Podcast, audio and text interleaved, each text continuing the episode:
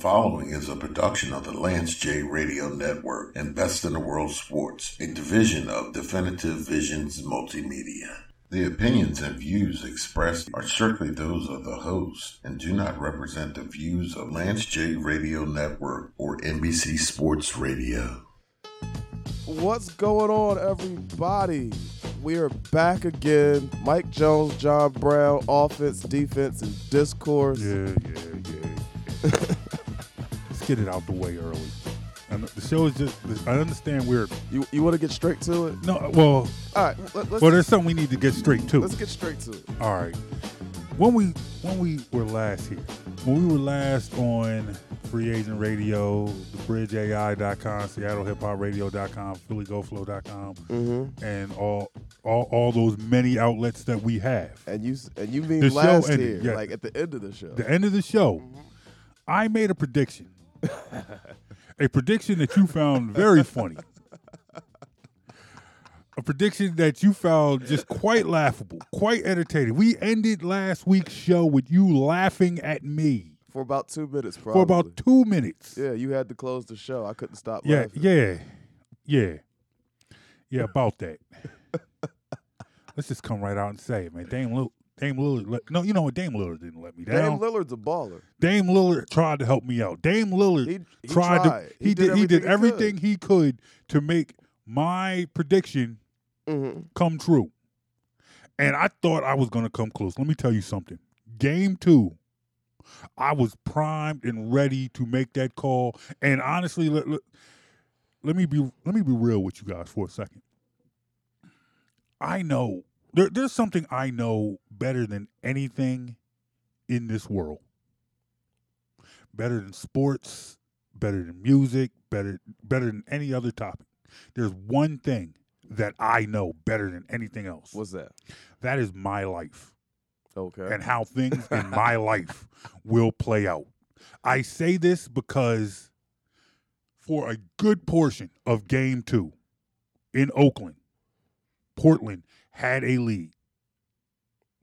But I would not allow myself to contact you before the game was over because I know how my life is it would have been too easy to start tweeting you in the third quarter, like, yeah, you laughed at me. That's- see, I yeah. I, I want to tell you something. What's up?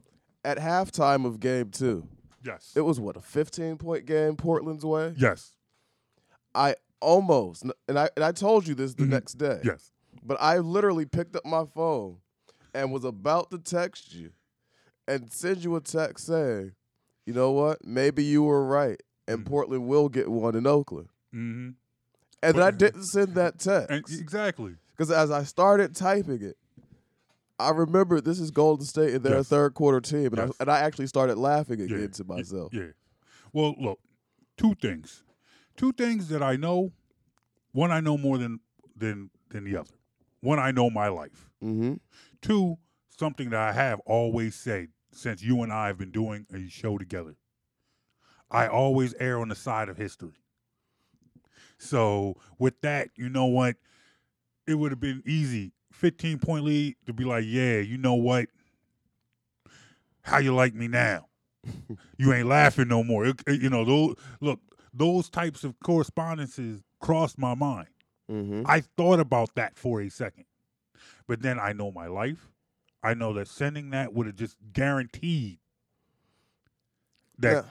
that Portland was going to lose that game. And two, it's the Golden State Warriors. Well, uh, I will tell people something about the Golden State Warriors. Okay. as much as people like to blow off Steve Kerr's impact as a coach, Mm-hmm. In watching the Warriors, there is a one thing about that team that specifically reminds me of those 95, 96, 96, 97, mm-hmm. 97, 98 Bulls that mm-hmm. Steve Kerr played for. Mm-hmm. And that is the fact that they I, sh- I won't go as far as to say always that would be an extreme, Mm-hmm. but they more often than not up their level of play in the third quarter. Mm-hmm. Okay. They're a third quarter team. Yeah.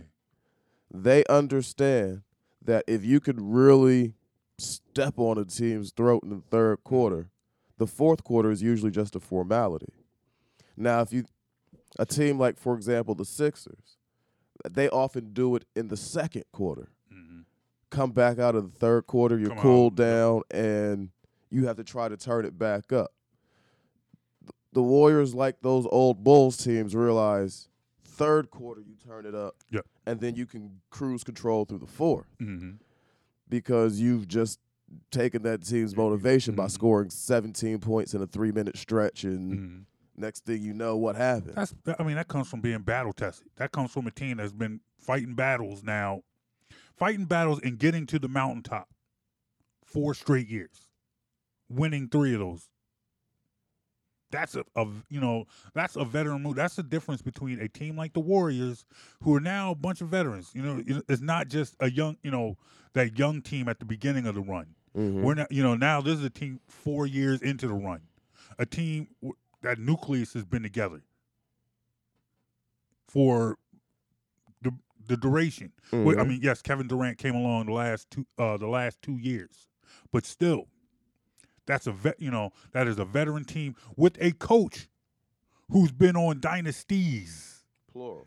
the exact dynasties and been and been a, a vital part of both of those hit big shots for the bulls big shots for the spurs Mm-hmm. so Championship it's not too. yeah we're not talking Championship yeah we're not talking about a dude who was just along for the ride who just had the best seat in the house no steve kerr wasn't michael jordan no- steve kerr wasn't tim duncan david robinson. But he still played a vital role. He still he was still a ma- he was still a piece. He was still a, a major piece a big piece a Mhm. contributing piece. And he's put and he's putting that forth on his team helping to mold them. And that's why they got that pedigree. That's why they're out there and they'll step on your neck in the third quarter. That's why you know as as impressive as portland was this year in the playoffs upsetting denver you know getting to the you know getting that far but then looking almost looking like they don't even belong in the same gym as golden state golden state without kevin durant I'm glad you said that. I'm I, I'm glad you said that because that brings me to a point that I actually wanted to bring up. okay Watching this series, watching Golden State spot Portland 17 points a game, only to come back and beat them most games Mhm. hand, fairly handily, Yeah. fairly comfortably. Like you get to the final score and Golden State's up 10. Like how'd that happen? mm-hmm. But watching that series, do you remember the beginning of the year? CJ McCollum has a podcast. Mm-hmm. Kevin Durant was a guest on that podcast. Yep, yep, yeah. I remember this story. Yep. Do you remember Durant's comments to CJ McCollum? Oh, God, I feel like the exact quotes I do not remember, but it was just something along the line like CJ criticized his move to Golden State after KD did the did the podcast. Now, see, I'm I'm looking to try to see if I could pull it up. Mm-hmm. Oh, but the quote was something to the effect of, you know, stay in your lane and. All right, let's see. I'm pulling the quote up now. Okay. And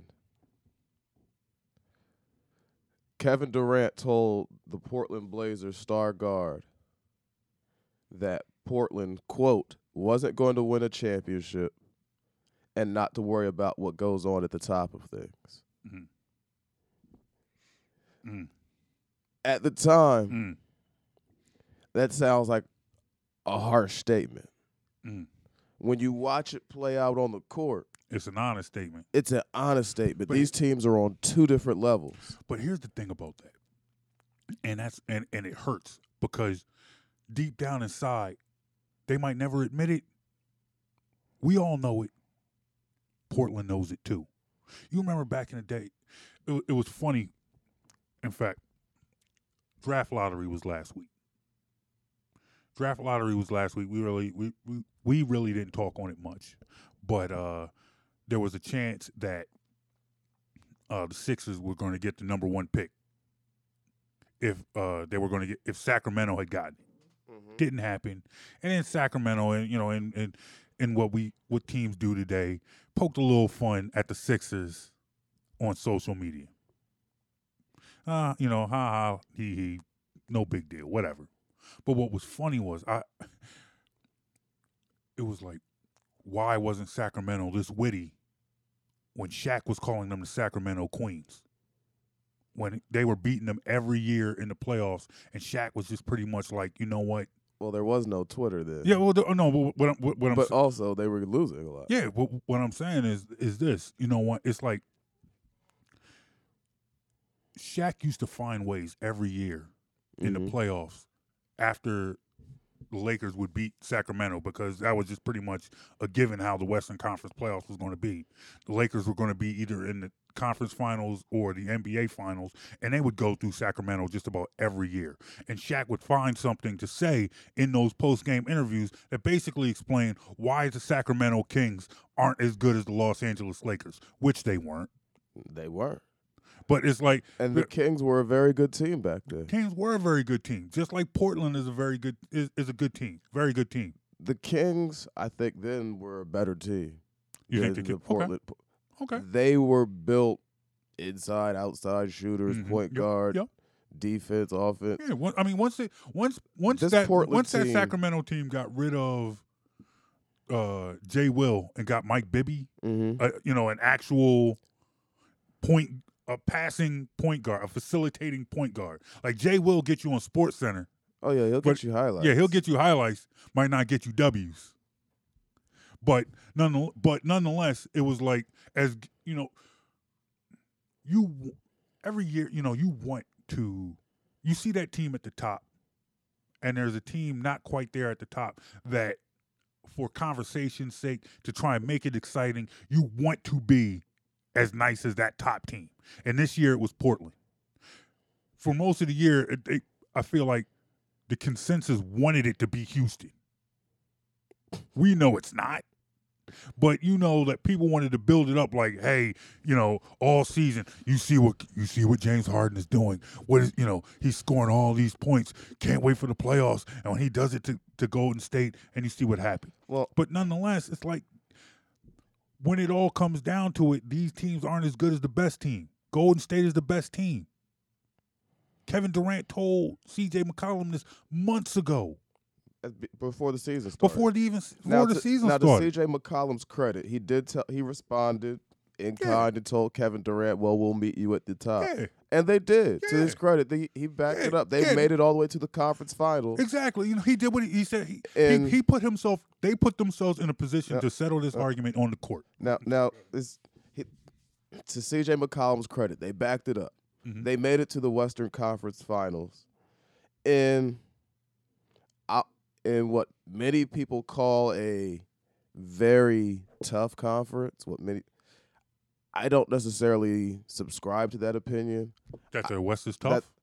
I don't think the West has more than one and a half teams that's ready to Mm. play playoff basketball. Mm.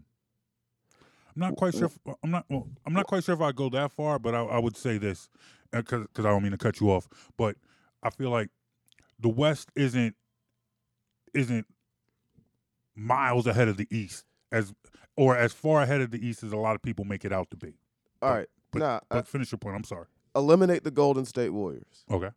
Who in the West actually plays championship basketball? No, no, nobody. My point exactly. Yeah. No, I agree. Like the, people think like the West is really that top, and no, it's not.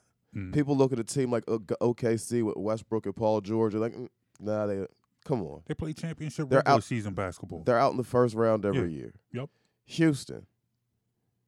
Only last they're year- not out in the last first round year, because people- they played the OKC. Last year, Houston made for what was a compelling story and an interesting debate throughout the offseason Mm-hmm. because of the Chris Paul injury and the way that series went. Those questions are answered now. Durant's out and you can't win another game. I don't want to hear anything else about Houston anymore. That Agreed. that debate is done. Agreed. Utah, they're not ready. Denver, they're still a few years away. Okay. I like the combination of Jokic and Murray, Mm-hmm. but they're probably one more high end piece and a couple years away from really being ready to Mm-hmm. make real noise. And what does that leave you with in the West? Golden State. Portland, Lillard as a well, Lillard, Lillard is a baller. Mm-hmm. McCollum can play. Where do you go after that? If your strength of your team is your backcourt, you lost to Golden State because their backcourt's better. Better. Yep. and then their wings are better. So, teams that really want to give them troubles, you need to be able to dominate them inside, use their Mm-hmm. Like try to exploit the the few weaknesses that they have, which are inside per, interior defense, Mm-hmm. you know, a dominant post player, things like that.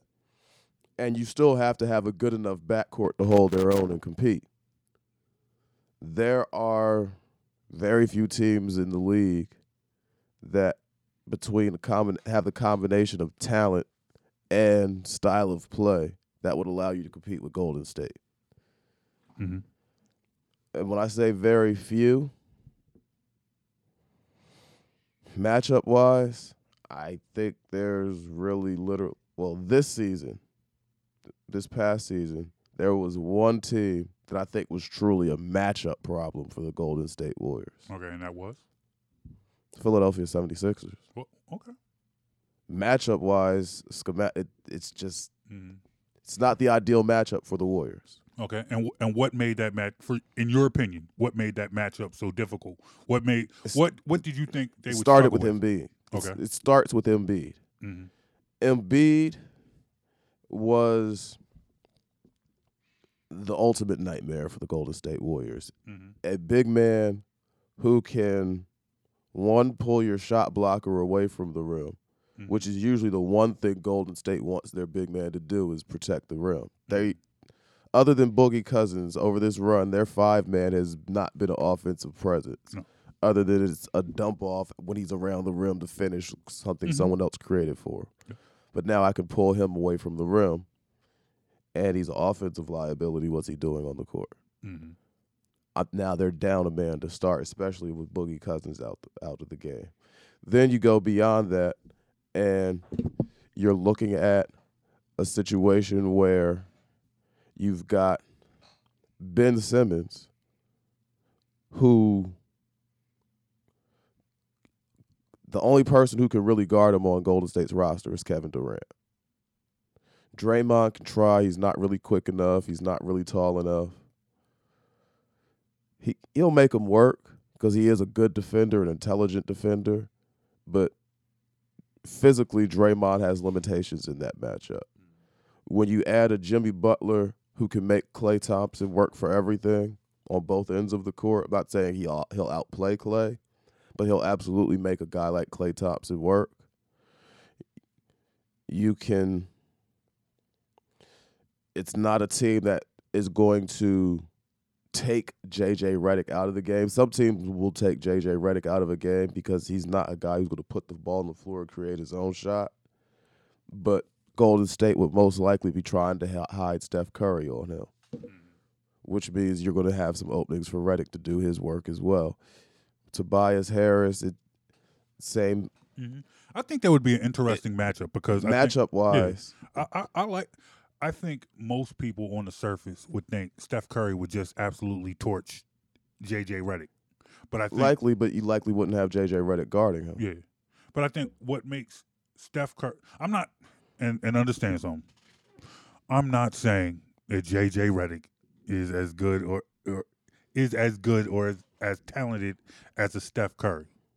That's Mhm. not what I'm saying. But I'm saying part of what makes Steph Curry dangerous is what makes JJ Redick da- dangerous is that they both move without the ball very well. Exactly. They both do the catch and shoot thing very well. That's their that's both of their strong points. Yeah. And ha- if you have a situation where you got Steph, Cur- you know, what makes Steph Curry so dangerous is the fact that when you're guarding that when you're guarding Steph Curry, you're chasing him all over the floor. Mm-hmm. But what happens when you now make him chase you all over the floor? That's what you know. To, but to your point, you know, I think that that would that would make a very interesting matchup. Absolutely. Mhm. So, but you know, the Sixers weren't ready to get to that point. No. But No. I eh, so when I say they'd have been a matchup tr- issue for the Warriors, Mhm. I don't want anyone to think like I was saying the Sixers were ready to make it to. No, I did not pick. No. The, I picked the Sixers to lose to Toronto in the Mhm. second round, Mhm. which is what happened. Yeah, you, you s- I think, uh, which is what I understand what you're saying because all you're all you're pointing out is the matchups. Yeah, You know, you still got to get there. you got to get there. You still got to get there. And unfortunately, Toronto was a matchup I wanted no parts of for Mhm. Philly. And What well, scared for you more about that match? Uh, Toronto and Philly, or Boston and Philly, or was it equal? Toronto. Okay. Well, assuming Boston had their full squad on the court, Mhm. it was Toronto. If Boston's full squad, Toronto scares me more. Now, if Boston had happened to have been down a man, then they scare me too. But with the lineup Boston brought into the playoffs, first round against an under-talented team, we talked about this some last week in our post-mortems you know, at some point you get into a tighter series against a tougher team and you Mhm. see instinct take over. Yeah. And, you know, we had it we were having a conversation, what was it, yesterday, a couple days ago online, talking about a different player Mhm. who I group in with a bunch of guys and play the similar style and like I'm not bashing any one player Mhm. if there's any player I ever see that plays a, that a certain style of ball, Yeah. he'll get lumped into this group too. Mhm. There's just a style that doesn't work. It'll work regular season, but once you start game Once you playing, it, playoffs, it's not Mhm. going to work if your point guard does that. So let me ask you, as we have last week we talked about the fallen teams. Mm-hmm. One more team is now added to that because Golden State has moved on, Portland is done. Uh huh. Talked about we kind of went back and forth over who had more upside, who had more reason to be optimistic, Philly or Denver. Where do you where do you rank Portland in uh, how optimistic you are over the over next season? Portland's now been to the conference championships where they were completely outclassed. Looked like they didn't belong there. Where do you put Portland? If you're Portland, what do you do to get right back to get back to there? Can you change your for, can Portland change their fortune? The first question I have to ask, because see, Portland at this point, their season is over now. Yep, they're done. And so they're thinking about next year and going forward. Mm-hmm. So for Portland, the first question, which is still almost irrelevant, but it is the first question and probably the most important question, which seems like an oxy, oxymoron that I say is the most important question and almost pointless question. But that question is, where's Kevin Durant going to go? Mm.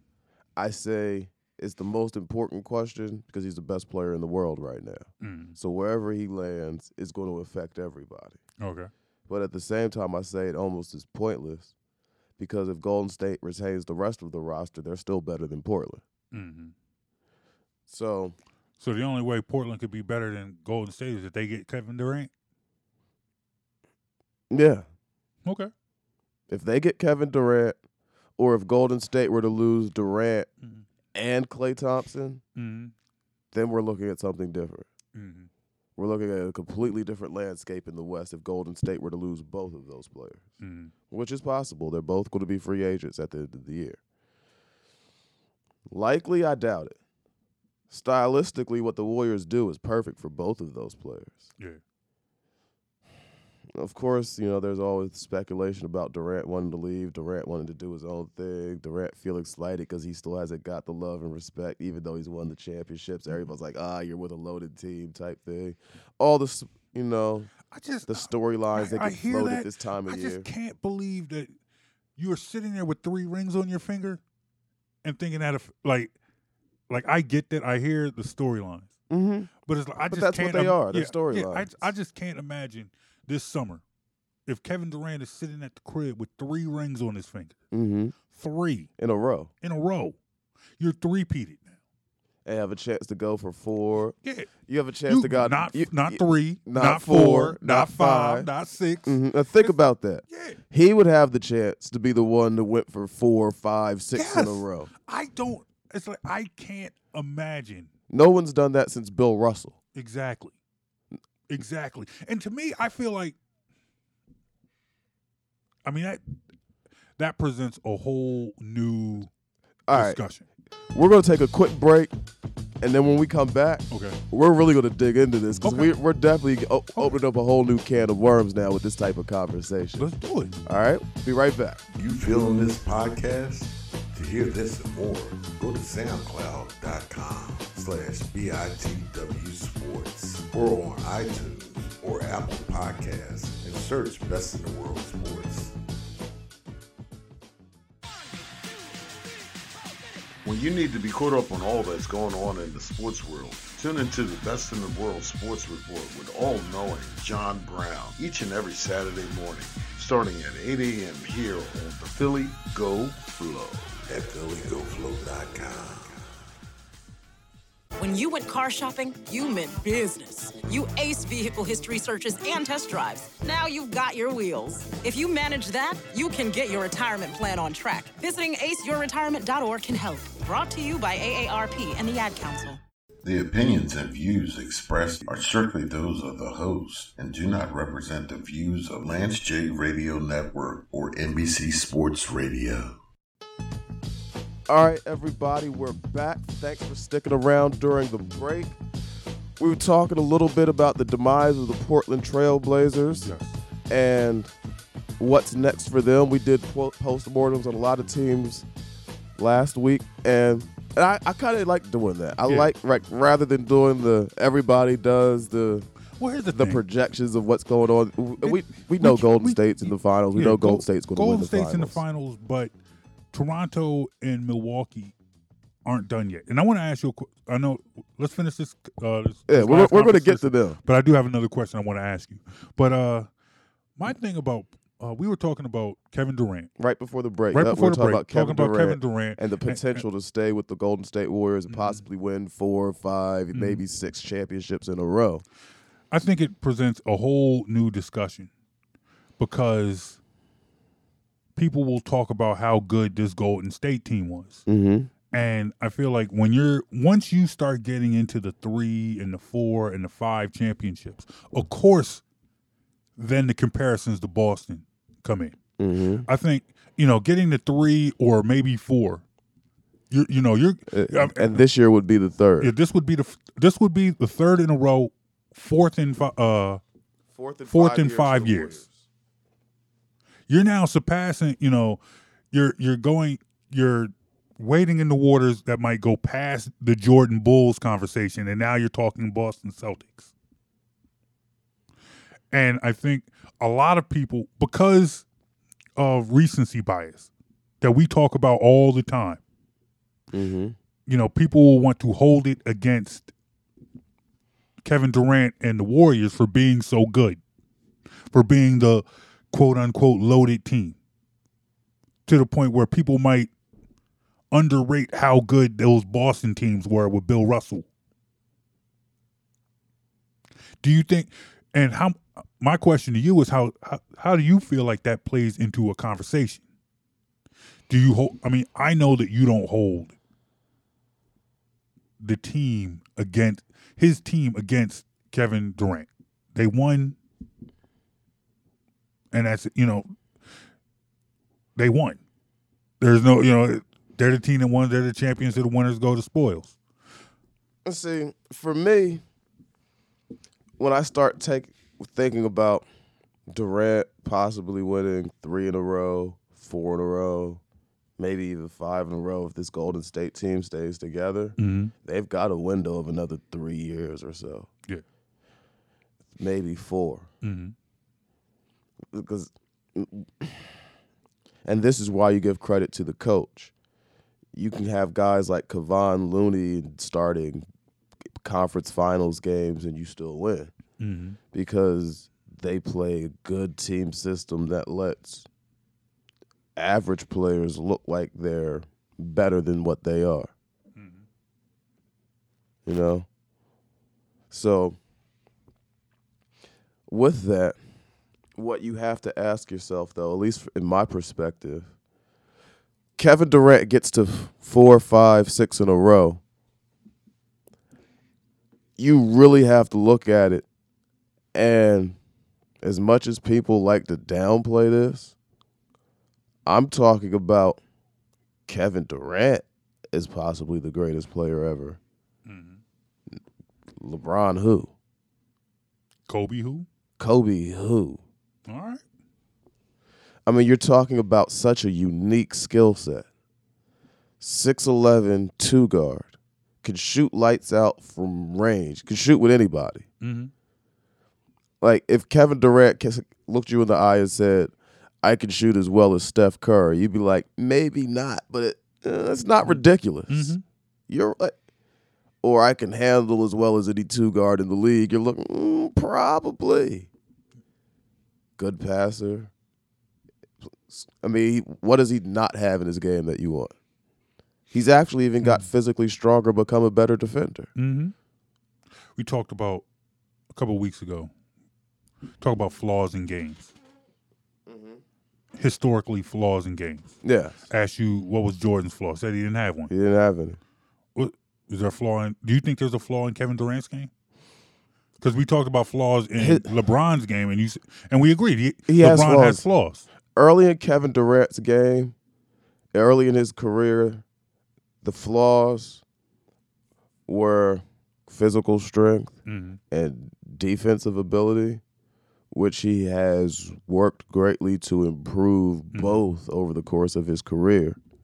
So at this point, with Durant, I wouldn't necessarily say everything is a strength, but he has no holes in his game. Okay. Durant has a, is a guy with no holes in his No game. go, no hole. Do you do you equate no holes with no flaws? I mean, everyone is flawed. There's no such thing as the perfect player. Michael Jordan. Not the perfect player. Okay. He missed shots. He made turnovers. Mm-hmm. He's missed dunks. He's let his man score on him before. No such thing as the perfect player. Okay. But, you know, when I say no holes, I mean you can do everything you need to do, ver- all the versatility you need to be have to play Mhm. and to allow players to play with you. Mm-hmm.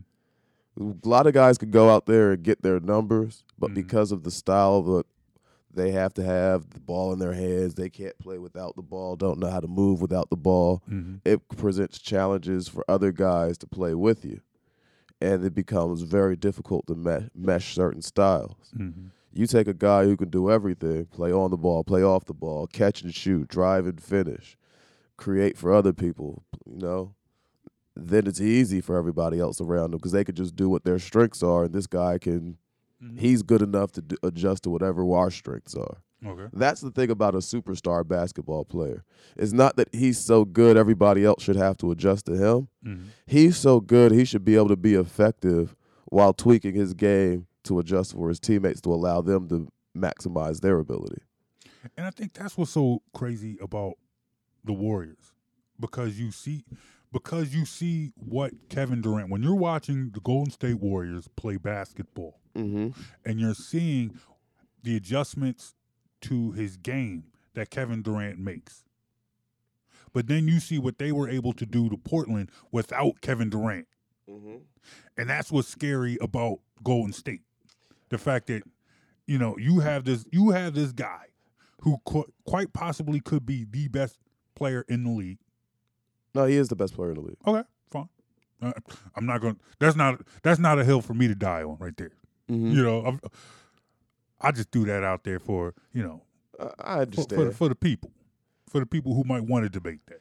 Not me. if you want to debate it, take it up with me at Jonesy underscore LJR on Twitter. KD's the best. Holla at me. All right, go ahead. Look, that's that's that man. Leave me out of that conversation. You know, it's whatever.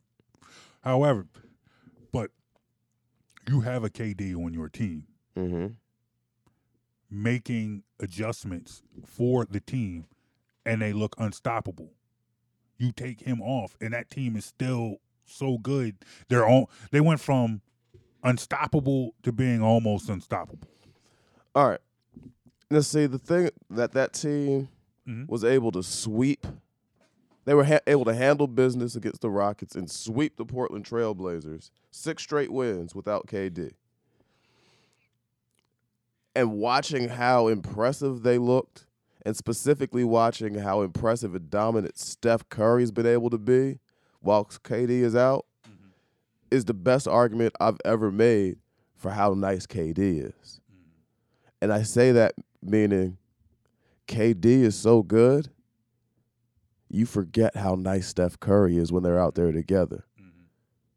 Like, K, you'll think Steph Curry is at. People were really starting to think, oh, maybe we were wrong. Maybe Steph's not. Th- maybe because People thought people thought Steph Curry might have lost the step. Yeah. People were people were kind of predicting the demise of Steph Curry and that this was transitioning from Steph Curry to Kevin Durant's team. Mm-hmm. When in actuality, all it was was Steph Curry realizing that Kevin Durant is a monster. he's so special. Yeah, let me let him get his. And when the opportunity comes, when Mm-hmm. the opportunity presents itself, when I'm needed to step up, I still I, got can, it. I, didn't still got off. it. Exactly. Steph Curry ain't went nowhere. Nah, Steph Curry's been right here, like waiting for this moment. it's it's like similar to what we were saying about Durant a couple weeks ago. Like people think he fell off just because he's playing. No, he didn't fall off. He's got. He doesn't have plays to. team ball. He doesn't have to, exactly. And same is true with Steph. But Durant's so special. Mhm. People will look at Steph Curry and think he's average. Mm-hmm. Like that says a lot about how great Kevin Durant is. Mm-hmm. That you could take a two-time MVP, the league's only unanimous MVP, and because he's playing next to you, people think he's average. Mm. Like, what what else is there to even say when you talk about? But anyway, there there is actually still a series going on in the Yeah, NBA in the yes. Eastern Conference. Yeah, okay. The Eastern Eastern Conference Finals are still going on. There's. I want to ask you a question. As we as we pivot towards the East, mm-hmm. do you believe in the saying that a series a series ain't a series until the home team loses? Nah, You don't believe that? that's stupid. okay. Because if that's the case, the series could be over before it ever starts. Mm-hmm. If the home team wins every game, somebody's still going to win the series. Mm-hmm. So to say it's not a series until where's the logic in that? I guess people teams have home teams have home court advantage. Mm-hmm. So and if the road team loses every game after four games, No. you're two two, and it's a tight series, no, right? but what I'm saying is, I think what people when people say that, it's because people want to want to declare a series over when the home team wins the first two games. mm-hmm. Other home team has other team hasn't had a chance to play at home.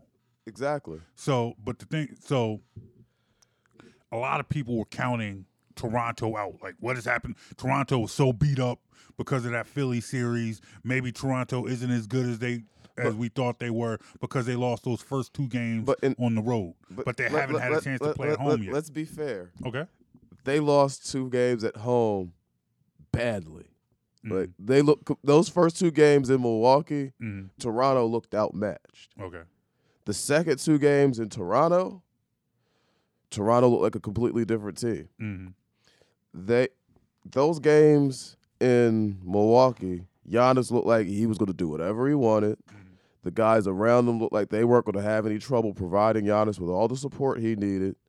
And Brook Lopez is going for 20 some points and it but chances are a lot of these guys cuz what Milwaukee, the way they're built, mm-hmm. you have one true star player and a lot of guys who know their role and they're good at their role. hmm But historically in the NBA, role players aren't the same guys on the road. Yeah. So, how many of these guys on Milwaukee's team in a tough series against a team like Toronto have games that'll travel? But the same could be said Said for for Toronto. Toronto. and the guys that are around Kawhi Yeah. Leonard. So when they, I mean, that argument that you just made could precisely, I mean, spot on. Be just flip Milwaukee and Toronto. Mm-hmm. You know, you you got Kawhi Leonard, and then you, and they're playing on the road. Of course, Kawhi's going. You know, Kawhi's going to contribute. Rest of the guys don't show up. They get outmatched in two games, but then when they when they get back home, in front of their crowd, in front of Drake, because you know how much Drake energizes everybody. Everybody want everybody wants the ball when Drake is there. you kidding me? But I, I I say all this to say it's like I felt like there were a lot of people, given how Milwaukee handled Toronto Mm-hmm. game one and game two, that were just ready to be like break out the brooms. And it's like, let's see how let's see where this goes after this travel day. Yeah, I Now, in the end, I, I think at this point you got to think that because just because Milwaukee has four home games and Toronto has three, it looks like this is going to be Milwaukee series. now if I if if I had to pick, if you asked me to put money on this series, hmm I'd still bet Milwaukee. And you have to get ask me to guess how many games. I'd probably say six. hmm I do think they will get the game six in Toronto.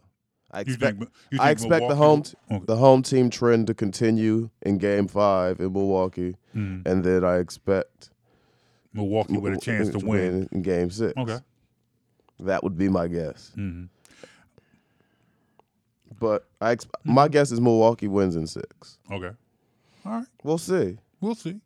Definitely. Well, I this mean, is this is one of those series where the way these teams are built, Kawhi and Giannis are going to do what they do, mhm. and it's role players who are the hardest guys to predict what you're going to get out of them from Mm-hmm. game to game. There's a reason nobody's asking these guys to be stars and, consi- and consistently give 20, because consistent 20 points isn't what they do. Mhm. You know, if you consistently score 20, that would be what people asked you to do. It's in the Yeah. NBA, if you're a 20 point scorer, you somebody's going to let you lose to do it. Exactly. No, I no, I hear what you're saying, but I mean, it's it's still a tall order. You know, it's it's a tall order. Not sure if they can do it. I think Toronto, though. I want to think that given given the situation where they were in, where they had a chance to close out Philly in six game in six games and didn't, and couldn't, Mm-hmm. you know, that will still be in their minds. Where it's like, okay, they got to come out because now they're they're up against it. But Milwaukee's a good team, you know, and Milwaukee is a good team. Milwa- Milwaukee's a good team, and I think if they Not had, a great team. not a great good team, but a good team. I mean, in the end, we're still talking about what chance either of these teams have against Golden State. But that's a bridge we'll cross when we get there. if Durant plays, which I expect he will, especially seeing as how they had the sweep, so he's got even more time to rest that calf strain, Mhm. which I believe was officially called a mild calf strain. Mhm. I'm expecting to see Durant fully healthy for the finals. I think so too. In which case, I don't see anyone having a chance to beat them in a seven-game series. Just you just don't have enough firepower. You don't have enough what you don't have enough defense. You don't have you don't have enough. you just don't. You just don't. You just don't. No, I understand. I'm with you. I'm with you. So, so I'd have. That leaves me with looking at Toronto, Milwaukee. I'm, Okay. I'm, you know, me. I'm thinking Milwaukee gets out of it. Where do you sit on that? No, I agree. I, I think Milwaukee in six makes sense. I could I could see seven games. I Mhm. could see the whole home team thing playing out the whole time. I think Milwaukee. I think Toronto with their backs against the wall in the game six. I I could see them coming out swinging and pulling out a, and pulling out a game. I just I am not quite sure. I'm not sold that Toronto can have can play like they played at home on the road. Okay. Well, I can't see, you know, it was different before. I thought Toronto was good enough to win in Philly. Philly was good enough to win in Toronto. You know, I just don't know if Toronto is good enough to beat Milwaukee in Milwaukee. I can't. Hmm. I you know- see someone's become a lot more conservative with predi- predicted road wins. Yeah, no, yeah. Well, yeah. Thanks, Portland. Good looking out, Portland. Here's a question I have for you about Toronto. Okay. Kyle Lowry. Has he turned a corner, fa- actually become a productive playoff pl- performer? Or is he just kind of been better than what he had been the last few games? I'm, I'm, I'm gonna go with the latter. I- he's been yeah. making shots, some He's been- shots, He's been making shots. He's been making a some big shots. Kyle Lowry has been contributing. which has not been his M- MO over No. his playoff career in Toronto. No, I, I, I, I need to see this over the course of an entire playoff run, over the course of maybe a couple of seasons. And at this point, this might be the last time we see Kyle Lowry as a regular contributor on a team. I, I don't, I don't, I I don't know. We are looking at a situation. Kyle Lowry's getting up there in years. He's becoming, I mean, it's just as what happens to all NBA players. You become a little less valuable as you get older. It's a cliche, but it's true. Father time is undefeated. So if Toronto doesn't get out of this series, you think that's it for Kyle Lowry? I think that's it for Kyle Lowry in the role that he has now. I, I just can't see him being that guy much longer. You know, I, I just think, you know, like you said, Fa- Father Time, Father Time's undefeated. Mm-hmm. He ain't getting no younger. I think I'm not quite sure if Toronto has shown enough to convince Kawhi to stay. But I think if Kawhi leaves, he'll Kyle Lowry Kyle Lowry will be out the door with him because it's time to to rebuild that thing from the from the ground up. It's time to it's time to make some changes. All right. Well, we got a couple minutes left before the break. We got a guest coming after the break. Oh, oh what? We got guests. We got a guest coming after the break. Is that leak? But before we get They to gonna the, let us talk to somebody. we're gonna let us talk to somebody. Okay. But before we get to the break, Mm-hmm. I, I gotta let a little homerism out of me real Oh quick. boy, what you got? Monday, This coming Monday or This this, past Monday. This past Monday, okay? I actually found myself watching OTAs live. Eagles OTAs live. Really? I did. But the thing is, Mm-hmm. as I was watching them, I actually felt a buzz of excitement Mm-hmm. seeing DeSean Jackson back on the field. Yeah. Miles And Sanders out there. Yeah. You know, you got all these pieces. It's a healthy Carson Carson Wentz with no limitations. Yes. It,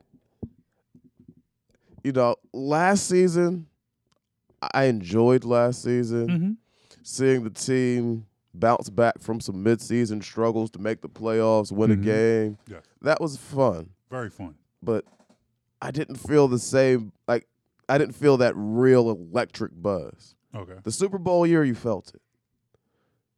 I'm starting to get that feeling back again. Like this team could be special. Is that just me? As far as this show goes, as far as Mike Jones, John Brown, Jonesy and Brown, yeah. It's Yeah, just me. Yeah, it's just you. I, I, I will say this because this is the con- once again this is the conversation that you and I have had before. Maybe you know, call it being a little bit of, sp- call it being spoiled because you know we're still you know not even two full years removed from a Super Bowl run, where it's just like there were so many years just being starved for a championship that Mhm. anything Eagles excited me. And I'm not back at that point yet. Now, for me, you know, to, to, to quote the aforementioned Drake, I will go zero to 100 real quick. when it happens, Mm-hmm. It's going to happen. And I'm going to be at 100 and I'm going to be at full. All right, let's go. It's football season. But it's too early for the right for you in this- now, yeah, you know, and and maybe it's primarily when- because we got a first place baseball team. maybe actual you know, training camp yeah, or something. Yeah, maybe by training camp when I see, you know, I don't want to say full pads, but even just shells.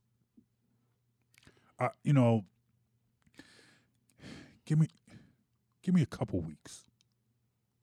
You know, maybe when June comes up, maybe I'm not there yet, and I, but I don't want. Here's the, I don't want to rain on your parade because I feel you. I understand. I just think I'm just not and, there and yet. maybe it was just being nostalgic from seeing D Jack back in uniform, okay. seeing number ten out there again, Yes. Number 10 and it not being Mack Hollins? and it not being yes. Mack Hollins. Okay. but it was, I don't know. I, I eh, feel you. like I don't want to rain on your parade. I don't want I don't want I don't want to stop your excitement. You You know- should be excited. you know, I'm just I'm- not there with you. I'm yet. the one who tries to give object, objective takes. It's overrated, isn't it? Come on, man. Nah, it's not. Objectivity is overrated. Objectivity is for rich people. Objectivity is a great thing. Whatever. and I don't know. That's the thing. I'm not sure if this is me just being a fan because you know they are my favorite team. I Yes. you know Eagles Yeah. fan, or if if this is really me being honest with myself. hmm But I really think this team, on at least on paper, going in and knowing what I know about the chemistry of the guys on this team, hmm has a chance to do something special again this year. Okay. All right. I mean, I, I got you. I'm with you. I mean, I You just don't care yet. I got it. yeah, I'm, I'm just not there yet. I'm sorry. Okay, I, I I, got I you. apologize. I feel like I owe you. I feel like I, Way I to feel like blo- I'm letting you. I Way feel like to I'm, burst my bubble. uh, Now, see, now, now I feel now bad. I'm I feel like I'm. depressed. Let, You know what? Let's just go to break. I'll, I'll, I don't even want to talk about it no All more. right, we're gonna try and tear this dude up, and then we'll. we'll my bad. I, I done blew this whole segment. All right, we'll be right back on more with more of offense, defense, and discourse. You feeling this podcast? To hear this and more, go to soundcloud.com slash BITW Sports or on iTunes or Apple Podcasts and search Best in the World Sports.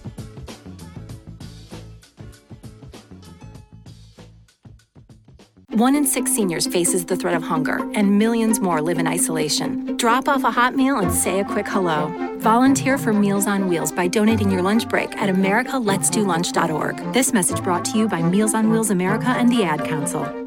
The following is a production of the Lance J Radio Network and Best in the World Sports, a division of Definitive Visions Multimedia. The opinions and views expressed are strictly those of the host and do not represent the views of Lance J Radio Network or NBC Sports Radio. All right, everybody, we are back. Having a good time today. Today's show, getting into a lot of You stuff. having a good time, man? I ain't having no good time. Nobody- Start the show admitting I was wrong. Nobody told you to pick Portland.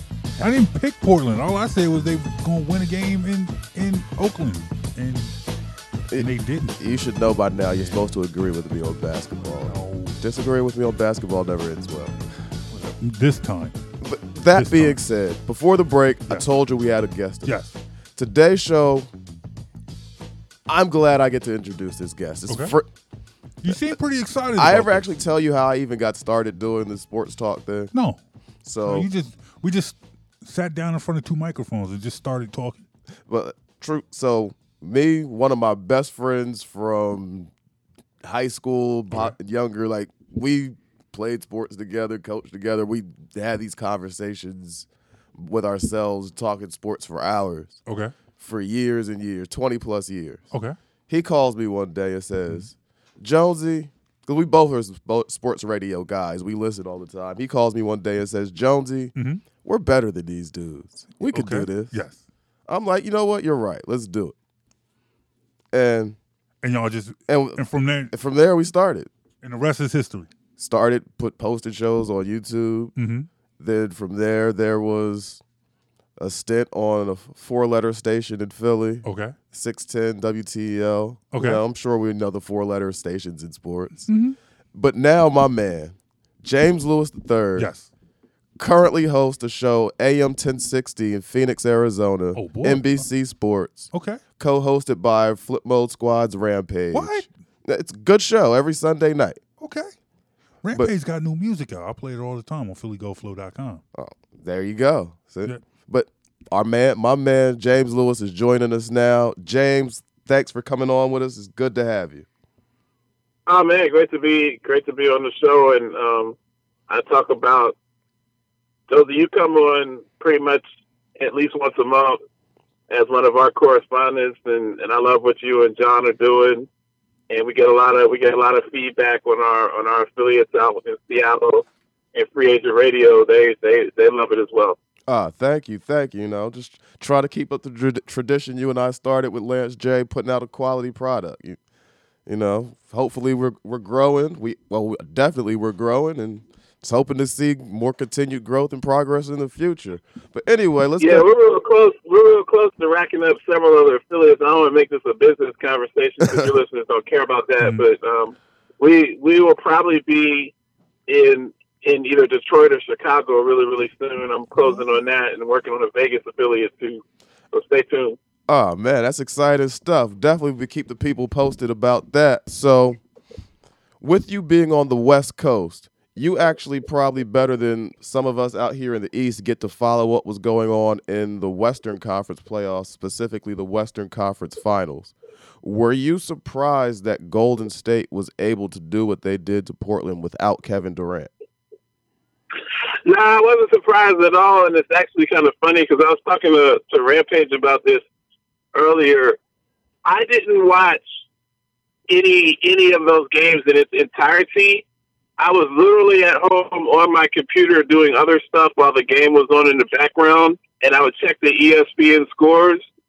And in the last three games, Portland would be up by close to twenty, and I would look at the scores. I'd be like, "Well, it's not the third quarter yet. Portland's going to lose." Like there was there was never any point in the series where I thought Portland had a chance to win any of those games. I was completely disinterested, knowing that that they were overmatched by by by Golden State, and and um, if they played them for if they played them in another series back to back, it would be eight in a row. That's it. I feel pretty much the same way when I mean, I had a good two minute laugh to end last week's show at the thought of Portland winning a game in that series. I believed. I, I, yeah, I, did. was saying that. I, I was saying that the matchup. I really like the way that Golden State plays better without Durant. Uh, I'm not saying that they're a better team without Durant because with Durant, you have the ability in the half court to really score in a slow down half court offense that he brings. He can get a shot at any given time. He's a closer. Mm-hmm. He's a two time Finals MVP. But I enjoy watching Golden State play much better when they're moving the ball, when Draymond's playing point forward. He plays better. Steph and Klay also play much better. And their bench played much better. And I think overshadowing that team is Kevin Durant. They all have a chip on their shoulder and they're playing like they have something to prove. Lillard and McCollum, they're good players, but they're not great players. I think they're exaggerated because Lillard hit that great shot and had that meme of his uh, of him mean mugging the camera. But you're not going to beat Golden State with with with Damian Lillard and C.J. McCollum. It's just not good enough. And and I've made a similar po- point earlier when John and I were talking about this series. I said if the for Portland with the strength of their team being the backcourt, that's never going to get it done against Golden State because Golden's get backcourt is just better. Plus, they have right. more talent on the wing as well. Yeah, the big Golden State you've seen with when LeBron beat them, you've got to muscle them up front. You've got to push them around. You got to take advantage of of the the lack of physicality outside of Draymond Green. You're not going to outshoot the Golden State Warriors. You're not you're not going to to beat them shooting from 30 feet out. That's just not the way that you, you have to be built different to beat them. I I couldn't have said it much better myself. Coach Coach D'Antoni in Houston hasn't been able to figure that out either. He, they feel Houston feels that they can outgun Golden State. It's just it's not it's not going to work. I mean, you have two of the best shooters, perhaps probably the best shooting backcourt in history of the NBA. So what does Houston do now then? So, I mean, they they seem married to James, uh, to James Harden. They got they're going to have a decision to make on CP3 at this point, is it back to the drawing board, or are you still trying to tweak what most people, most experts agree is a bad model? Yeah, I think it's that's a real good question, John. I think that Houston's pretty much done. They're locked into that CP3 contract. If they could get out of that contract, they could get another free agent to come. CP3 is proven he's not going to play an 80 game season, and he's not going to be physically right come playoff time. His body just isn't built like that anymore at this stage of his, in his career. And I think Portland, people were crushing Portland for getting swept. If you're Portland going to the West Conference Finals, that's as good as you're going to get as a franchise. I mean, it's Portland. They're not going to get a superstar to go there. AD's not going there. Durant's not going there. Even Kyrie Irving, who sucks, is not going there. They're just not built to be a player. This is probably the ceiling for both Houston and Portland.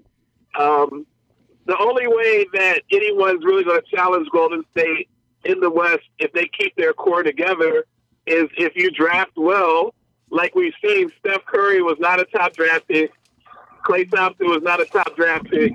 You've got to draft well, and you've got to coach well and execute well. There's there are no teams that are anywhere close at this point in time, though. Are y'all like brothers, man? Because I feel like I'm, I'm I've been talking. We've been we might be about 15 minutes into this segment, and I just feel like I've just heard a whole bunch of takes that I hear every week on this show. Y'all down on Harden. That hey, James, let me ask you a question. Do you hate Russell Westbrook too?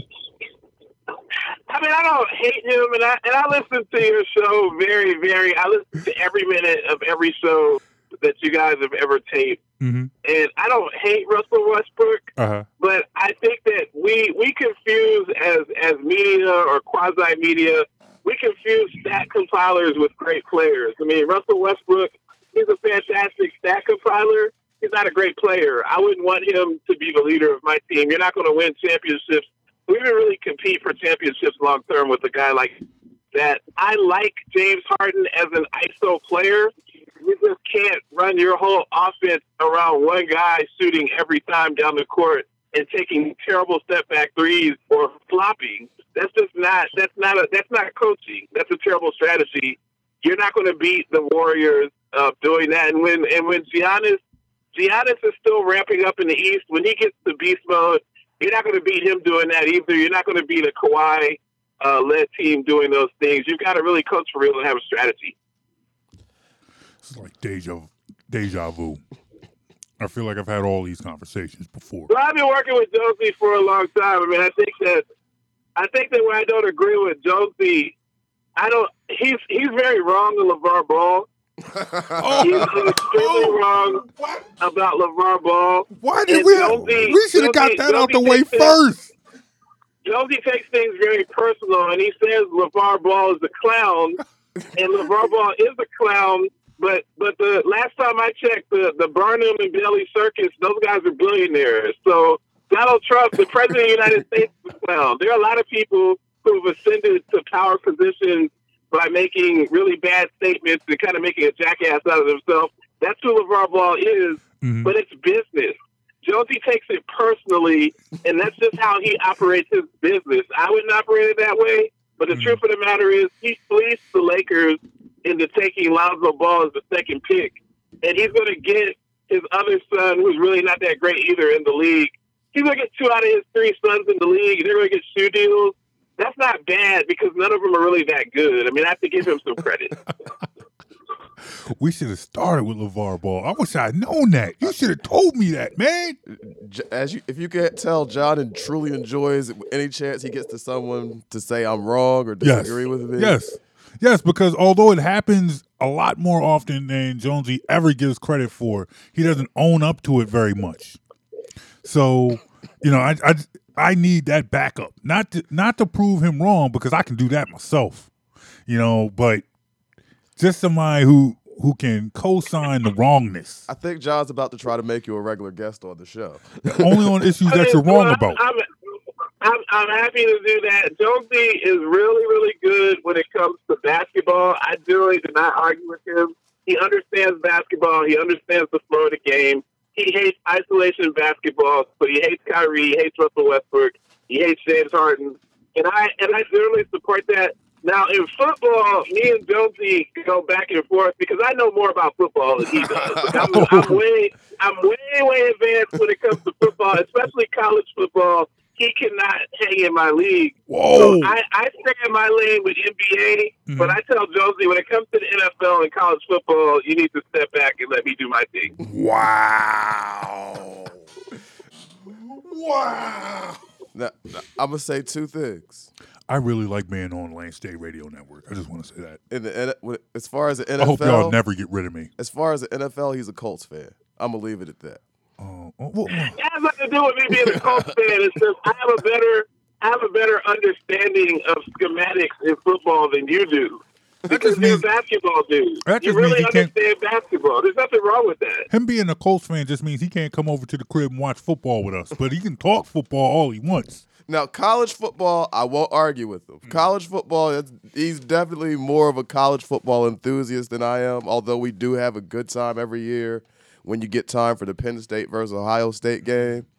But but college basketball, college football, I'll definitely give James his his due. He's great with college football. Wait, what side is he on? Penn a- State or Ohio State? Ohio State, which is why Hey. we go back and forth all the time. James, it was great talking to you, brother. Um, uh, this segment is over. Uh, let's go to commercial. You break. can't hate on Ohio State, man. You're, Hey, hey, you're from you're from Maryland, so Maryland doesn't even have football. Like they're basically they're basically just a Big Ten filler school to, Nah. to make sure that they can expand the 12 teams, the 14 teams. I mean, Maryland doesn't even have a football program.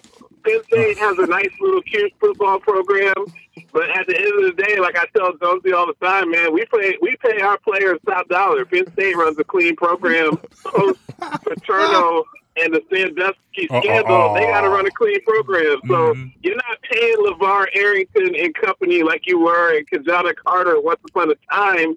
Whereas Ohio State, the, the Ohio State linebackers payroll is is is rivals the Eagles.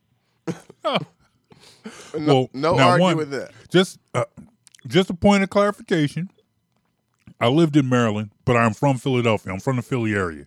I just lived there for. I went uh went to college down there and just lived in Maryland for a couple more years. But I'm from Philly. I have no ties to the Got state it. of. I have no ties to the state of Maryland or university. Definitely not the University. You have Maryland. you have an affinity for the Ravens. You seem to have I- I like- a soft spot for the I do have a soft spot for the Ravens, but now that now now that Terrell, uh, Terrell Suggs is going, that, that that's going too. And I and I grew up in Baltimore, so I'm an Okay. Orioles fan. I mean, I'm a Colts. I'm a Colts fan from the the Baltimore Colts. Okay. When you're seven and your team moves, you don't understand its betrayal, so you don't hate them. You're too young to really Mhm. put all of that together. But but didn't that And, break your uh, heart? I'm, an, I'm, an, I'm an Orioles fan, and, and Jonesy rips me for that, man. The Orioles are probably one of the worst franchises in professional sports. However, we did not spend a zillion dollars on someone to bat 211 and hit seven home oh, runs. Oh, come on, So- man. You know, if, if For we a let Manny. Machado walk and go to San Diego, and you guys and, and the and the Phillies spend Are in first 200 place. or 300 million dollars on a 211 hitter. But we in first place though. First place. First place means all is forgiven.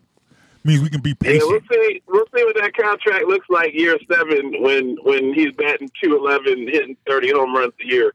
But the funny thing about the Bryce Harper contract, since we're talking baseball briefly, at the number he got, it sounds like a big number, but by year seven, it will be average Major League Baseball money. There were three players in baseball this year that got higher average sal- salaries than Bryce Harper. Yeah, see, Jonesy, you're you're kind of showing yourself as a fraud, and I'm disappointed because me and you have a constant argument about players being overpaid in in football and in basketball. Now I get it, baseball's not a salary cap league, And that's exactly doesn't what I was about to say. But, but Jonesy, you are the ultimate value and metrics numerics guy. I mean, you're much better with numbers than I am. You know statistics.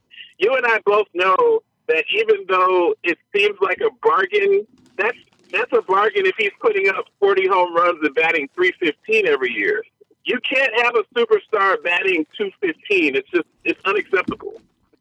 That is true.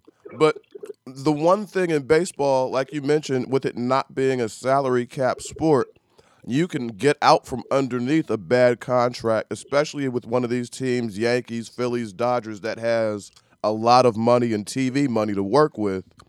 A $25 million contract doesn't handicap you the same way it would in NFL or NBA.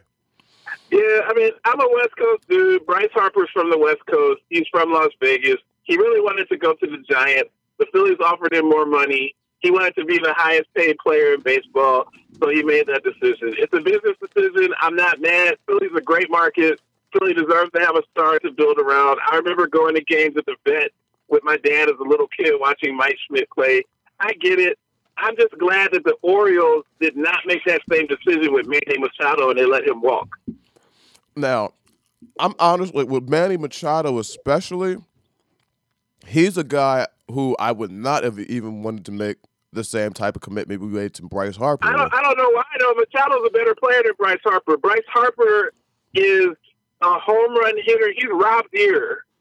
Bryce Harper is Rob Deer with with a Q rating. I mean, he's going to hit 40 home runs a year, but he's not going to bat anywhere close to 270 or 280. Manny Machado is going to hit 30 home runs a year, but he's he's a 300 hitter. He's a very good fielder.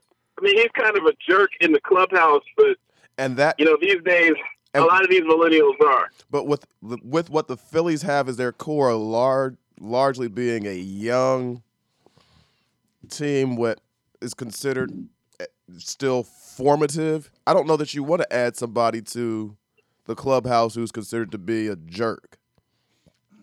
So from that standpoint alone, a guy making big money who's known for not busting it and giving hundred percent on every play. That's not how you want to set the tone with the locker with a clubhouse like the Phillies. Excuse me, it's about to say. I mean, I will say that Bryce Harper plays very hard, and from my time on you or the four letter in Philly, we know that Philly loves people that play hard. If you play hard in Philly, you'll be beloved.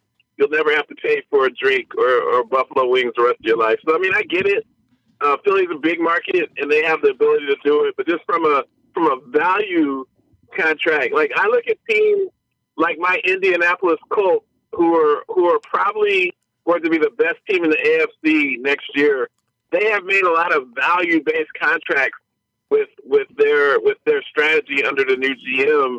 And I'm just I'm with you. I support value, but you can't support value when it comes to these NBA guys and say that I wouldn't sign Kyrie Irving and then throw 325 million at Bryce Harper. Those, those two things don't make any sense whatsoever. And you know better than that, Josie. You're better than that. and, You're talking to family. You're talking to someone that knows you. and I So and I, don't try to run that on me. and, and I think you you are ignoring the importance of a salary cap being involved in the discussion. I'm enjoying all of this, by the way. I, I'm, I'm just sitting back enjoying all of this. Carry on. because like for example we're talking about my the NFL I will be the first one to tell you the threshold for a quarterback where you should stop paying him is 10% of the salary cap not a number Right. but as a percentage So what are you the going cap to do? What are you going to say on this show, which will probably be syndicated at some point? What are you going to say on this show when Carson Wentz signs a deal with a hundred million dollar guarantee? Because you know that that's what's going to happen. yes Are you going to say the same thing? yes I'm very nervous about it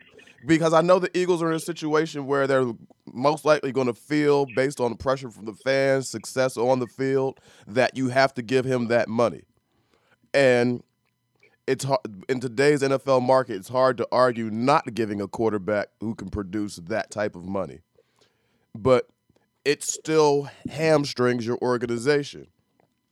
I mean, there's no getting around the fact that it hamstrings your organization. I, w- I want to read a quote to you. It's a quote from Tom Brady, and and it said, and Tom Brady says this. I th- I think the thing I've always felt for me in my life, winning has been a priority.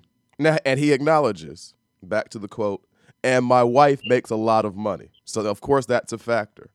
But let's be around now we're gonna look at the next part of this, what he quote. He says, quote, I'm actually a little smarter than you think. Actually, it's a salary cap. You can only spend so much, and the more that one guy gets, it's less for others. So, for a competitive advantage standpoint, I like to get a lot of good players around me. Tom Brady, for whatever anybody says, gets it. The less a quarterback makes, there's more money there is to get players around you. And it's NFL, even even more than NBA, with a hard cap that you absolutely can't go over. You give away too much to one player, you're giving you're giving up talent on the roster. No getting around it. Yeah, but Tom Brady, I mean, I agree, but once again, Chip, you know, being that I know you, we've been friends for for 25 years. It's it's, it's you're you're a mathematician. You're a literal mathematician. You understand the the concept of statistical outliers. Tom Brady just happens to be married to one of the premier models in the world. He's basically a billionaire, whether he plays or not. Mm-hmm. So he doesn't need. He has he has fixtures, and he has things going on in his life that the average player doesn't need. Correct. Um, I don't think they're making that comparison. And also, Tom Brady's in a system where they win the Super Bowl every other year. but I don't know. that's my point. I don't know if he played. I don't know if he played for a mediocre team that was going eight and eight every year. If he would not take the money. But if here's the thing about Tom Brady, if there was actually a stretch where he did take the money, and there was a 10 year stretch where they didn't win Super Bowls, he started taking pay cuts and they started winning again. He understands what's going on, which is why that was a direct quote I just read to you about the salary cap. He's been on both sides of it. He's been one of the highest paid quarterbacks, and they weren't winning Super Bowls. He wanted to win Super Bowls again. I think that people who are borderline billionaires think differently than than mere mortals like the three of us. Oh, and, and I agree. And he said that himself in his quote. His wife makes a lot of money. He understands his situation is different. But from a strictly competitive standpoint, if your if my quarterback is making half or even less than half of what your quarterback, how much more how much more talent can I put around my quarterback? Absolutely. And- Um, and I mean, if you're Brady, I think I think the equity is in the ring. Getting getting a seventh ring, distancing himself from anybody else that will ever play the game is probably worth more than than the actual money. I mean, I'm a Colts fan. It was very very difficult to surround the Colts team with a good defense when they were paying uh, paying Peyton Manning top dollar. I mean, you just you got to go in.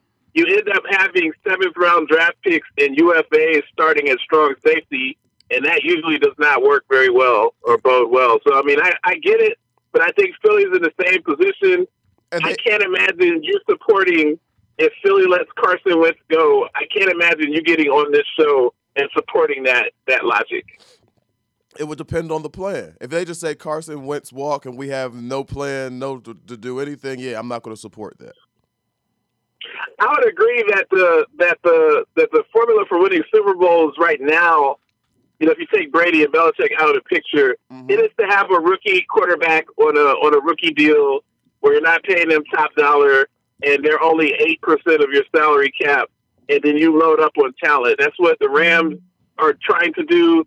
That's what Seattle did when I lived Mhm. out there. That's what the Eagles did. That's how Joe So I, Flacco I get it. That's that's what that's how Joe Flacco won. That's how Kaepernick was was in the Super Bowl. Mhm. These are all guys that were not drafted to be the franchise. They were drafted a little bit later. Uh, the Cowboys are trying to do that, but I think at some point you have to ask yourself where where is the ROI and the trade off between paying certain people top dollar and letting them walk. If I'm the Dow, if I'm the Dallas Cowboys, I let Dak Prescott walk. There's no way that I pay him top dollar. He's And- not an elite quarterback. And and thing is, I've actually run those numbers. The most of any Super Bowl winning quarterback has ever made was approximately 13% of the the salary cap.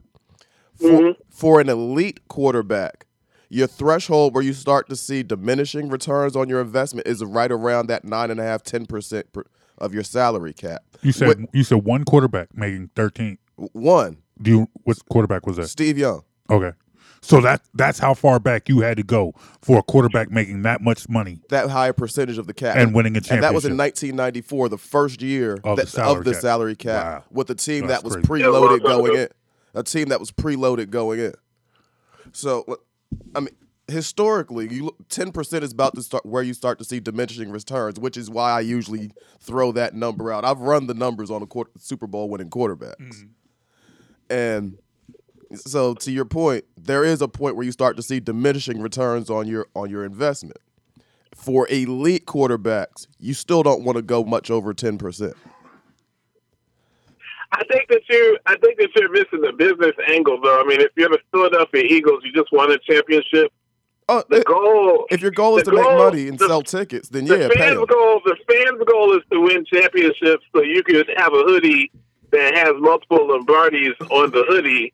The the business's goal is to put people in the seats. So if you have a Carson Wentz and you think that he's your guy, then you're willing to take the risk of going back down to a ten and six, nine and seventeen to keep him long term. I mean, that's just the nature of the sport. Oh, absolutely. I think your at, Eagles would be absolutely destroying Carson Wentz's legacy if that was if that was the case because you see a team this is a team that won a championship with the backup quarterback. There's still a huge pocket. There's still a huge pocket of this fan base who believes that they should have kept Foles and got rid of Wentz. You you know, if I am not quite sure if Wentz is at that level of wherewithal where he realizes that them breaking the bank for him will work against him as a you know as a player. You know how yes he will get paid, but you know what? This team might not be able to field a team good enough to win a championship, and I think that honestly his legacy is on the line they break the bank, but then can't win championships for him, they're going to, no matter what the problem is, no matter how this team falls short, they're going to blame Carson Wentz. So, do you think Carson Wentz is the type of guy who might take a pay cut? I think he would, but what I'm, I think he would, but I, I, what I'm saying, I think that's speculation. I don't know if he, you know, I, he seems, you know, I'm going, I'm going off pure speculation from what I know from watching TV and reading tweets. And, and I will tell you, uh, in my experience with our guest this evening Mm-hmm. today, he's usually not one who supports players taking pay cuts. Okay. I mean, Am, am I misrepresenting that? Or are you usually? Uh, su- you're not misrepresenting it. I mean, you're you're you're leaving out some of the. I'm, I'm which is pro why I player asked. That- because That's why I wanted I'm, you to clarify. I'm pro player. I'm pro player because a your career can end at any moment. What you see with Wentz hmm had a catastrophic injury in a non-contact moment. So I'm pro player getting everything they can get, and then B, you know, we see what happens to these guys after football. So these guys are 40, 43 years old and have a hip replacement. So that's why I'm pro player. And that is I'm not. I do not have a. I do not have a pro team approach. That's correct. Okay. And that is very understandable because these guys in, are in the sport where you put your bodies on the line the most, take probably m- make the biggest physical sacrifices, Right. and take the biggest hit to your quality of life after the sport. And you, in a lot of ways, get the worst contracts out of all the four major sports. Yeah, I mean, if you look at the NFL salaries, if you just go pull up the Eagles, um, usually on an NFL team, there are only 12 or 13 people making more than a million dollars. The mm-hmm. most of the NFL team are mid-level people that are making five or six hundred thousand dollars, and lower-level draft picks that fill out the roster, and they're just used as human crash test dummies. So if you're making, if you get a guaranteed, if you're Le'Veon Bell and you're able to go out and get 40 million guaranteed, I support that because chances are that based on his running style and based on his career, that he's going to have some serious health complications in his mid 40s that the three of us are not um, susceptible to. Now, it's interesting that you mentioned Le'Veon Bell and his contract because that contract apparently also led to a GM getting fired because the coach was not on board with paying a running back that kind of money. Yeah, that's the Jets. They're not a they're not a real franchise, so we're not we're not we're not going to talk about Jets football here. I mean, we're we're only talking about franchises that that matter? that matter. Yeah. The Jets, the Jets Jets, lives the don't Jets matter. are the the Jets, the New York Mets, the Lakers.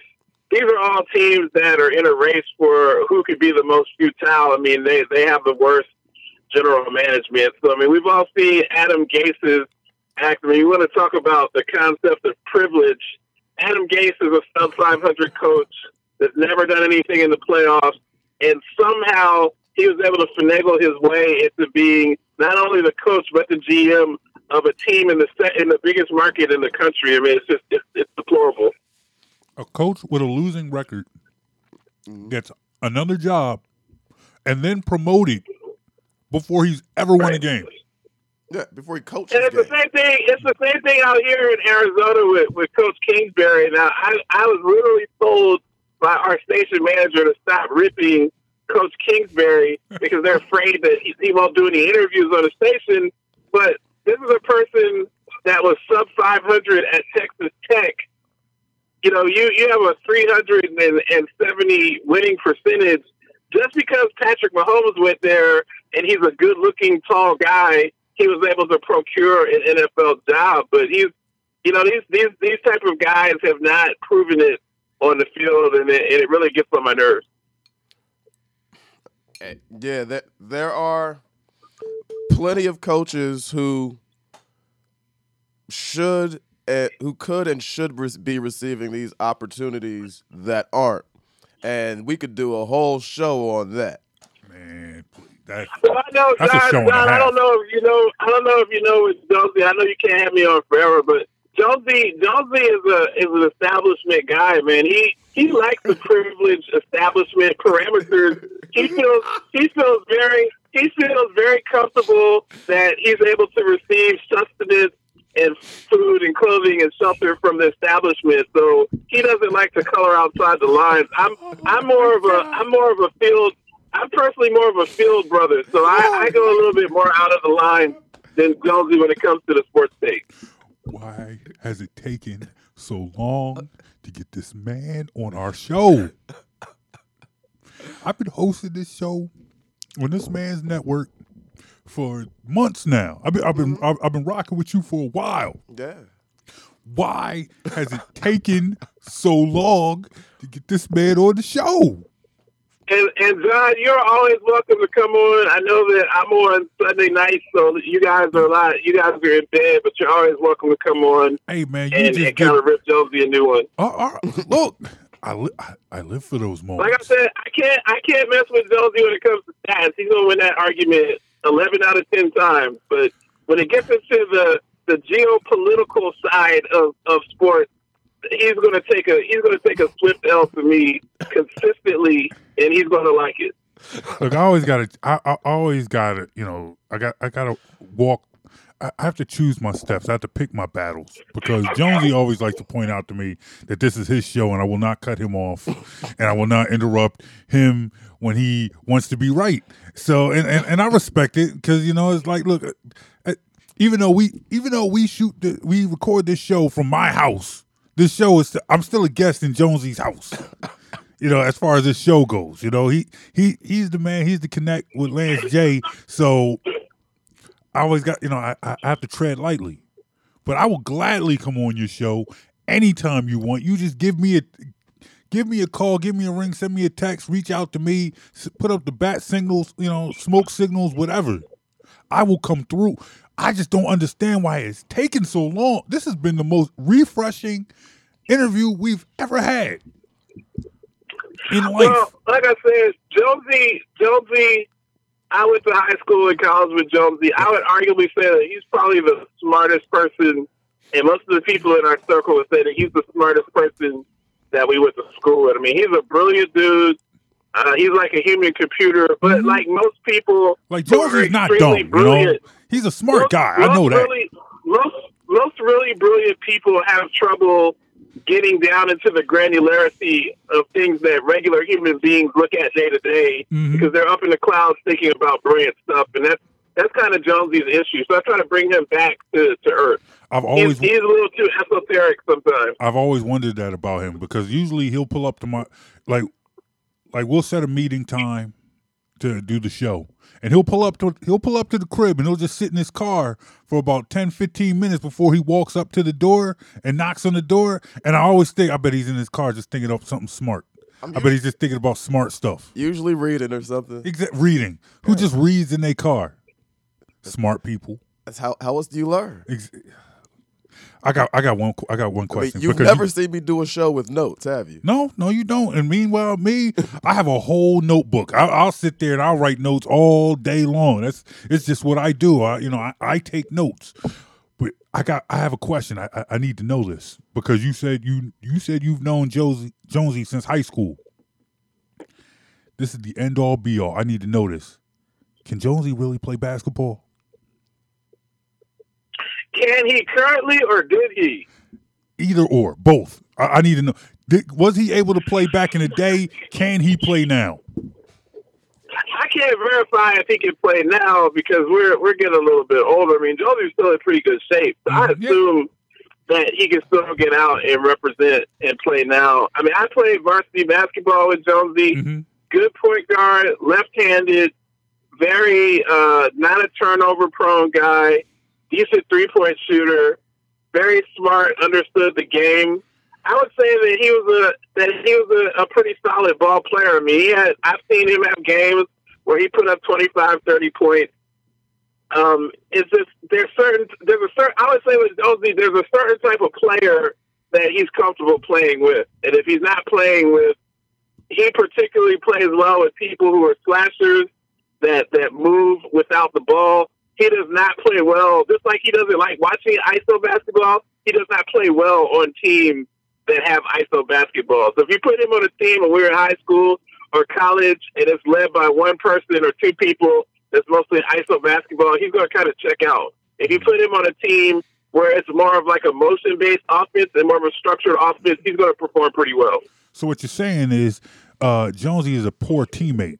So if he doesn't, if he doesn't like the way a team is run, he's just going to check out. what you're I saying mean, is he's a I- I- malcontent. I, was, I have seen Jonesy get into a fight on the bench with one of the players from his team. So I mean, I, Jonesy out there, you I- I literally- teammates? I literally have had to pull Jonesy from wailing on someone on our. I was like, "Yo, this is our teammate. Like, Bro, you you- can't be you- on dudes." Bro, you like physically that. fought So a I- I teammate. have Yes, seen that yes, side I of him did. as well. I, I, You fought a I've seen teammate. that side. Yes. You you you you have come to blows. You have thro- you have put up your hands and you fought a teammate. That's what you're saying. So, so what he, happened he was went Latrell. He went Latrell Sprewell on his own teammate. Like he he pulled a Sprewell. So what happened was we're playing a team that we should have been blowing out by forty or fifty points, Uh, but instead, our, like our bench guys are getting heavy, heavy minutes this game. mm-hmm. So we're only up by like five, ten points, and then the the captain of our team has been playing almost the whole game, hasn't come out, and everybody else, the rest of the starters, we're not playing our normal minutes because we're playing heavy bench minutes, mm-hmm. and the one guy's playing the whole game. Mm-hmm. So I'm like, look, either sit him down and be fair, like we none of us are playing our minutes, mm-hmm. or put us in there, let us blow him out, and then we can let these bitch guys, you know, Get- play get the last run, twenty, yeah. get their run. But what are we doing? One of the bench guys took exception to that. He's on the court. I'm sitting down on the bench. He comes over to me and was like, says, walks up in front of me. I'm, there's no reason to talk about it at this point. I just scoop him up, body slam Oh him, and we keep, you know, that ah. that's all it was. so you body slammed the team eh, during the game. So Yeah, this the game's wasn't- going on. This wasn't even a timeout. This Nah, wasn't game's even a stop. on. No, this is this is actually during the game. It was a very a very low point, uh, a na- a nadir, a personal nadir in my basketball career. Um, It's a funny but, story, but the though. story did the story did happen the way that, that Jonesy described it. But um, I always enjoyed playing with Jonesy. I think on the varsity basketball team, we were both lower in the rotation. We would sit on the bench at times talking about what our coach was doing incorrectly. Um, but but at the end of the day, I would say that Jonesy and I were the smartest people on the team, so we we had a whole lot of other things to, to focus on in life. But um, Jonesy Josie has a very deceptive, a very deceptive first step, and because he's left-handed, is he he's he's Jonesy's more of an endurance guy than a speed guy. But he can get by you with that left, and then he can get high to hit four or five or six threes in a game. I've seen that. But he fights his teammates. That's all I heard. I heard oh, I heard every I heard every last thing you said. But what stands out, you body slammed a teammate during a game. What grade were you in? What was that, 12th grade?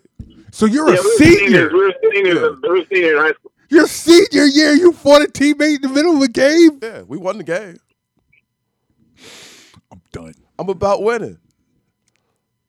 I wasn't happy being up by like 10 points. I wanted to be up by 30 or 40. I understand. I, I I understand. like I'm a terrible loser. Yeah, And Lou will I- I James Lewis will confirm I'm a Yes. very competitive person and I hate losing. We didn't really lose that much, though. I can't. I think our senior year, We lost I lost don't two games. remember losing a lot of games at Pine Forest. Um, we lost two games I don't year. ever remember losing a game at home at Pine Forest. Nah, we lost one on the road to Valley Forge. Were y'all one on the road when y'all fought? Yeah. when Nah, you- that was a home game.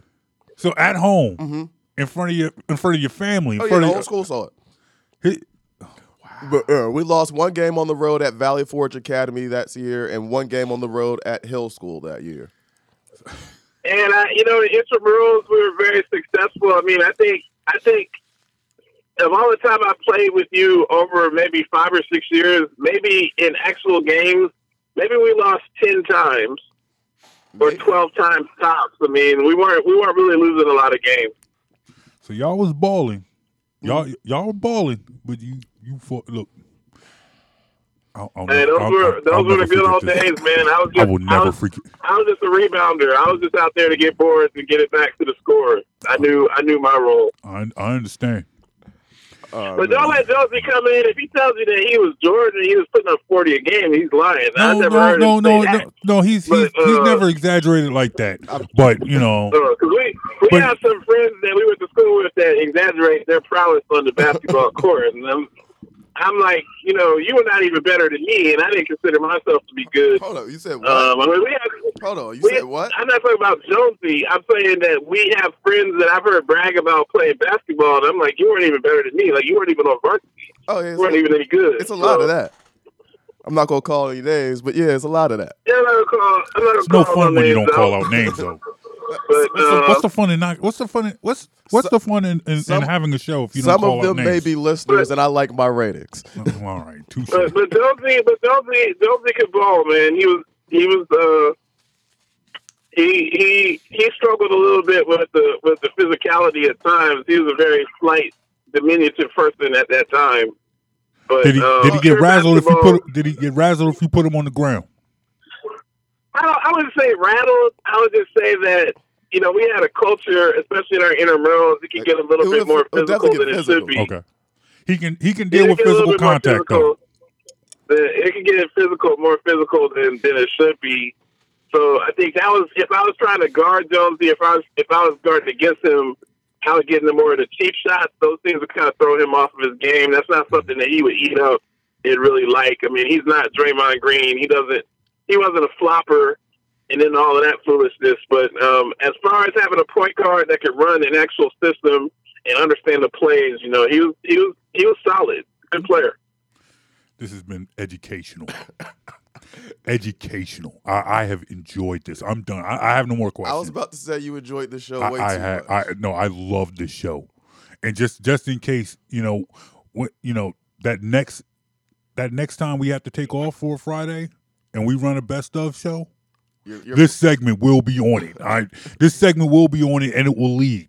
All right, just oh, so man. you know. Well, I I appreciate you guys having me. It's, it's always a pleasure. I love coming on. uh, man, Everyone on the for network. us. Um, yeah, we're doing we're doing a lot of good things on the network. Uh, really, really getting into critical mass, and and we have some more stuff cooked up. You know, I think that I think we're a lot closer to getting a, a distribution deal with a major than people realize. So I'm really excited about that. Big and things coming. That's cool. I'm I'm I want to see you guys, man. I want to see you guys on terrestrial radio if that's something that you're interested in doing. So I'm I'm I'm looking forward to seeing how your show matriculate. Um, I was just talking to Ryan Lennox over at six ten the other day, so we we just continue to ride this wave together. And and um, I always look forward to your show on Friday. I always listen to it while I'm going on my Friday night run.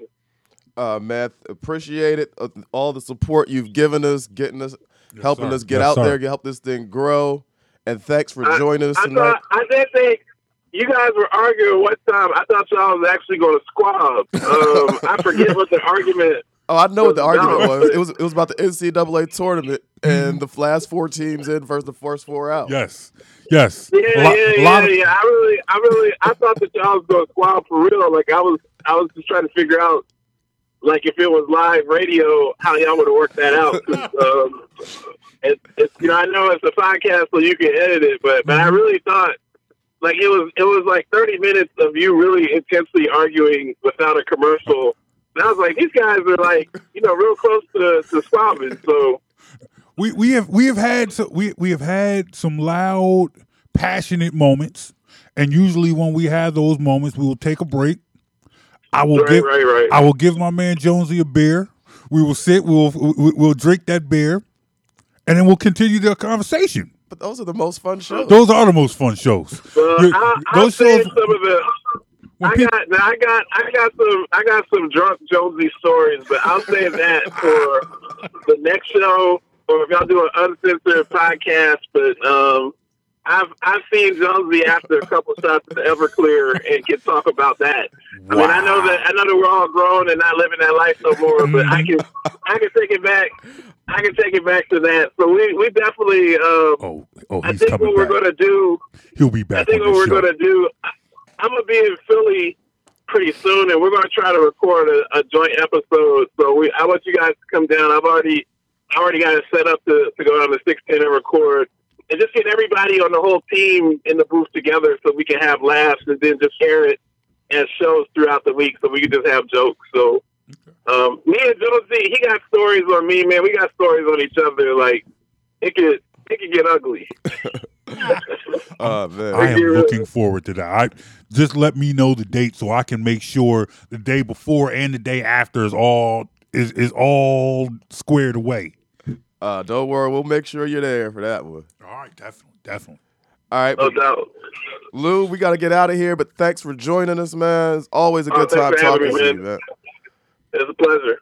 All Catch right, up soon. All right. Again, that's James Lewis the third from the Lance J Radio Show, 1060 AM Phoenix. Yes. Every That's Sunday right, night. man. Him and Rampage, the last Boy Scout. Exactly. Every Sunday night, 1060 AM Phoenix. Oh, definitely check them out. Definitely. Mm-hmm. Always always a pleasure. That was great, man. I learned some things about you, brother. This was a good best show ever right now. This this is my favorite show. This is, when people ask me when when they say, "Hey man, what was your favorite moment?" Here we go. Right this this, right here. You got This was work oh, use. oh. Oh. You oh oh. Bro, you slam oh oh. I'm I'm done. I'm I'm, I'm done. I'm, I'm, it's time to drop the mic. I'm, I'm ready to get out of here, man. You ready? Yeah, let's I get mean, out it's of about that time. It is about that time. All right. Well, we'll catch you all same time, same place next week. Until then, Mike Jones, John Brown, offense, defense, and discourse. Peace, y'all. If you feeling this podcast, to hear this and more, go to soundcloud.com slash BITW Sports or on iTunes or Apple Podcasts and search Best in the World Sports. The proceeding was a production of the Lance J Radio Network and Best in the World Sports, a division of Definitive Visions Multimedia. The opinions and views expressed are strictly those of the host and do not represent the views of Lance J Radio Network or NBC Sports Radio.